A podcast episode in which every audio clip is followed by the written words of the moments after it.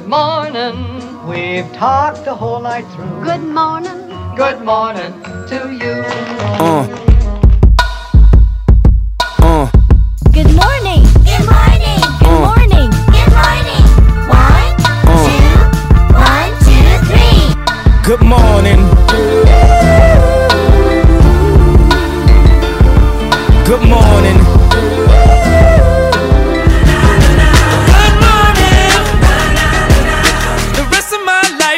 Life start today. G'day, thanks again for getting our preview podcast of Makybe Diva Stakes Day. This is our Saturday morning all business update. Good morning, Vince Accardi. Top of the morning to you, Ralphie.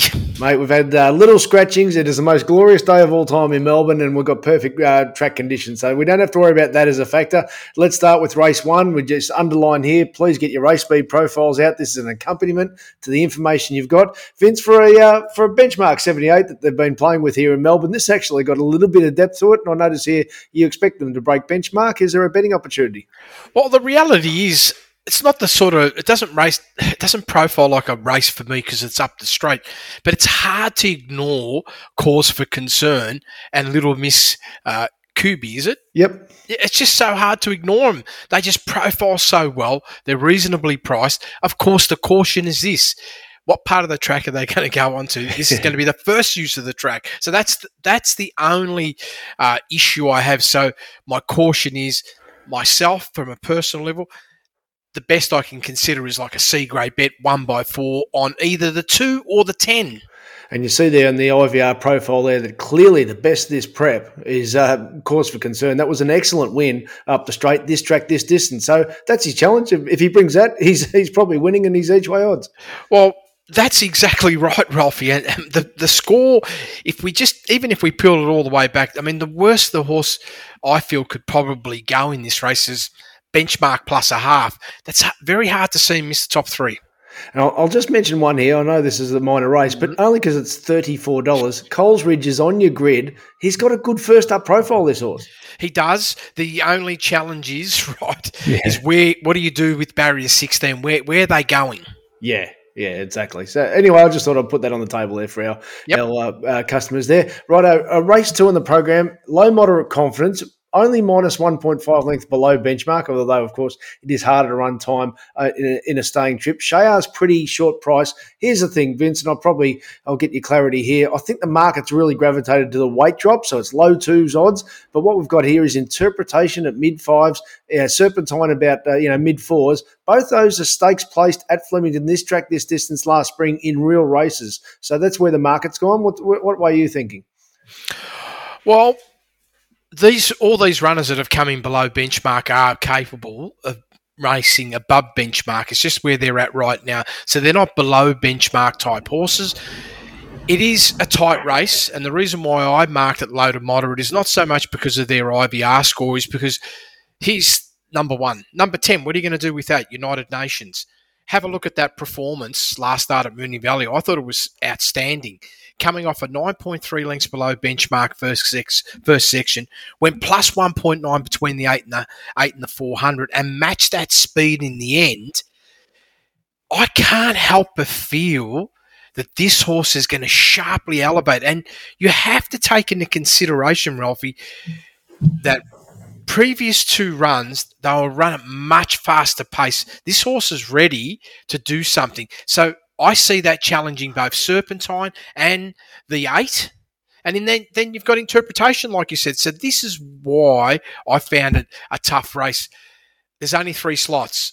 I don't like it when there's four chances myself. All right, I'm, I'm sure you don't think there's four chances in race three. This is a race that, well, yesterday, I mean, we, we really pulled apart what's going to happen here, and the market really gravitated to it. So yesterday, we said it was a two horse race, and Detonator Jack was about four dollars versus two, I think about two thirty. Well, now they're almost equal favourites. The market's really come for Detonator Jack. He's the fit horse on the scene. He's already had a run. We know he's going to improve at 1400, but Antino's got some real class. So, Saturday morning, what's your final thoughts?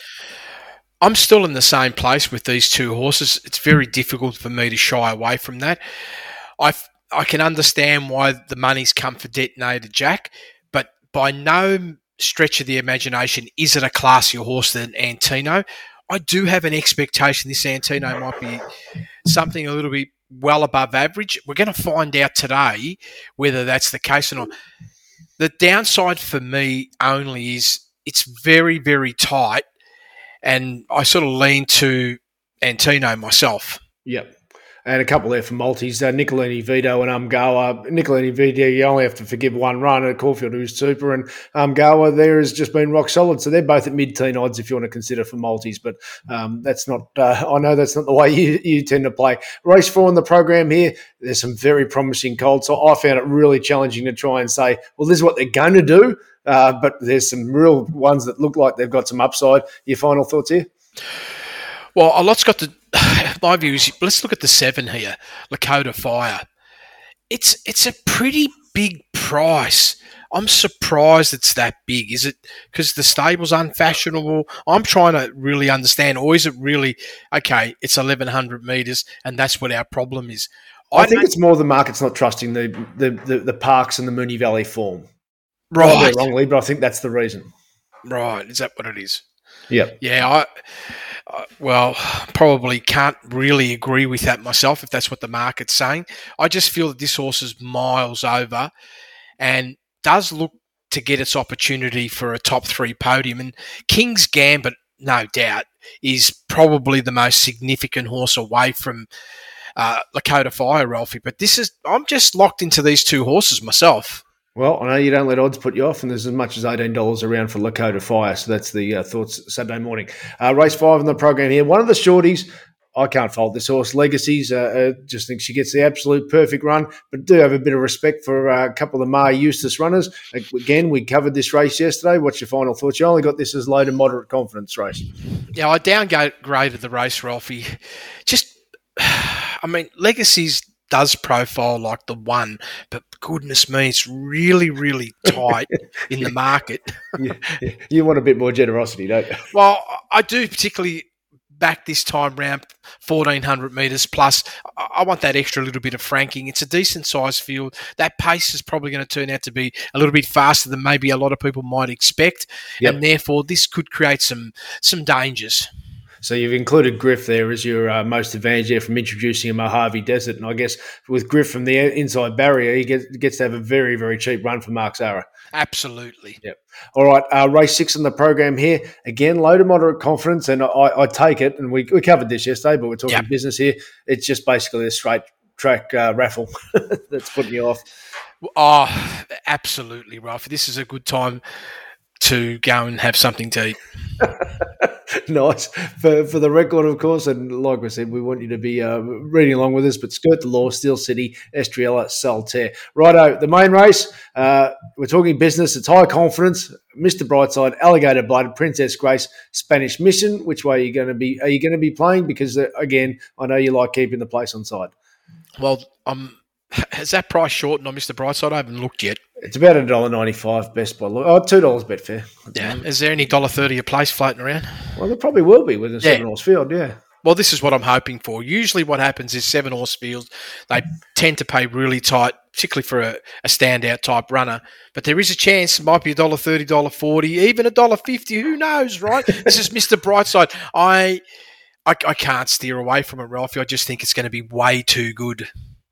Well, I, I do think they will bet that because there's money for Princess Grace, and uh, Yep. and and as we explained yesterday, that was a compressed finish due to lack of pace. But if he explodes third up, as he's got a history of doing, good luck. So, Yeah, so- and then there's yeah, and there's alligator blood, right? that's right. Yeah, I'm not ignoring these horses, of course. I, f- I feel that they're all got plenty of talent.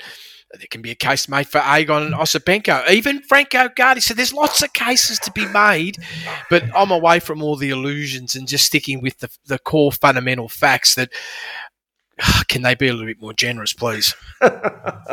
well, another star is uh, is Amelia's Jewel. It uh, has a first Melbourne run in race eight. We covered it in depth yesterday. When you had your final thoughts here, Amelia's Jewel, see you in heaven. Cast wrote to Ataki for what it's worth, and we we put that big stamp on Cast last autumn. Uh, I did hear one of the Hayes boys this morning on RSN. He's very very bullish about its chances. It comes down to position and running. What's your final thoughts here? It does come down to all those things for sure, Ralphie. Uh, Do you do you have any insight at all, like what they could be potentially targeting for Amelia's Jewel, Ralphie? Oh well, the, the owner let the cat out of the bag yesterday and Yep. said, "Well, if it's really impressive, we might even ever think about the uh, the Everest, but definitely the Golden Eagle's the main target." Well, here's the horrible thing. I just think it wins. That's my view. I just believe it just wins. It Yes. looks too good, even with a number of disadvantages that it may potentially have in the race. I can't help but feel this horse has got at least one to two lengths on the competition. I'm not suggesting that a couple of horses might not be able to make that next step, and that is in particular Cast, even Row, wrote to Ataki. They are capable of making that next step. They haven't done it yet, so I need to see that. But the reality is, if I just blanket out the noise, it's Amelia's Jewel's too good for this competition. First up, fourteen hundred. Despite all the negatives, I am disgusted in the price. Yep. But too skinny. I mean, it's a joke. I mean, are- the corporate bookmakers going to be a little bit more reasonable in life, or what are they trying to do? I, do know that it's about two dollars a Betfair. I reckon. I reckon it'll get back to even money. It should be three dollars personally, Yep. and the only reason why it, on class dollar twenty. Yes. on the way this race maps, it should be three dollars for good value. I'm hoping this horse is going to drift. Yes. There you go. I, I dare say it will because of that position running query. So Yep, yep. uh, it's a matter of how far it drifts, of course, and whether you, you get involved. Um, And- yeah, but- yeah, perfect rider as well, Ralphie. Well, hundred percent. Okay, race nine. We discussed this. This was just a, a, looked a ripping each way play for King of Sparta. Of course, Benedetta's rock solid. It's our times rock solid, and Star Patrol, the emerger, who you said yesterday uh, that barrier trial was very very slick. And heard Clint McDonald again on RSN this morning back that up that he's got very very high confidence about it. But as we always say, you've got to be able to do it. It's one thing to look like you can do it in a trial. You got to be able to reproduce it race day. Ultimately, that's what's got to happen. It's hard to steer away from myself from King of Sparta and Benedetta. They're profiling right at this moment. They profile the ones to beat. Star Patrol, obviously, if I peel it all back and look at overall holistic profile and class, this is still the highest potential horse in the race. I do note that I think it was seven dollars when we spoke yesterday, and now it's about as much as uh, it's about five fifty. King of Sparta, so I like that a little bit of market confidence. Probably, hopefully, our customers got the seven dollars. And and speaking of which, a horse uh, uh, Macaron was fourteen dollars. It's into eleven dollars now. When we get to the last race, that uh, uh, we we made the case for, for why it's going to shorten. Uh, whether it can win or not's another thing, but we certainly made the case that the market will come for it, and it has. But finally, in the last race, you've settled on the two favourites: devoted Sabak, Macram. Uh, any further thoughts to what we said yesterday? No, I feel that's right. This I'll be surprised if this race turns out to be like a different winner. Everything sort of points that one of those runners will win. It is a genuine four horse race. It's not a race in one or two.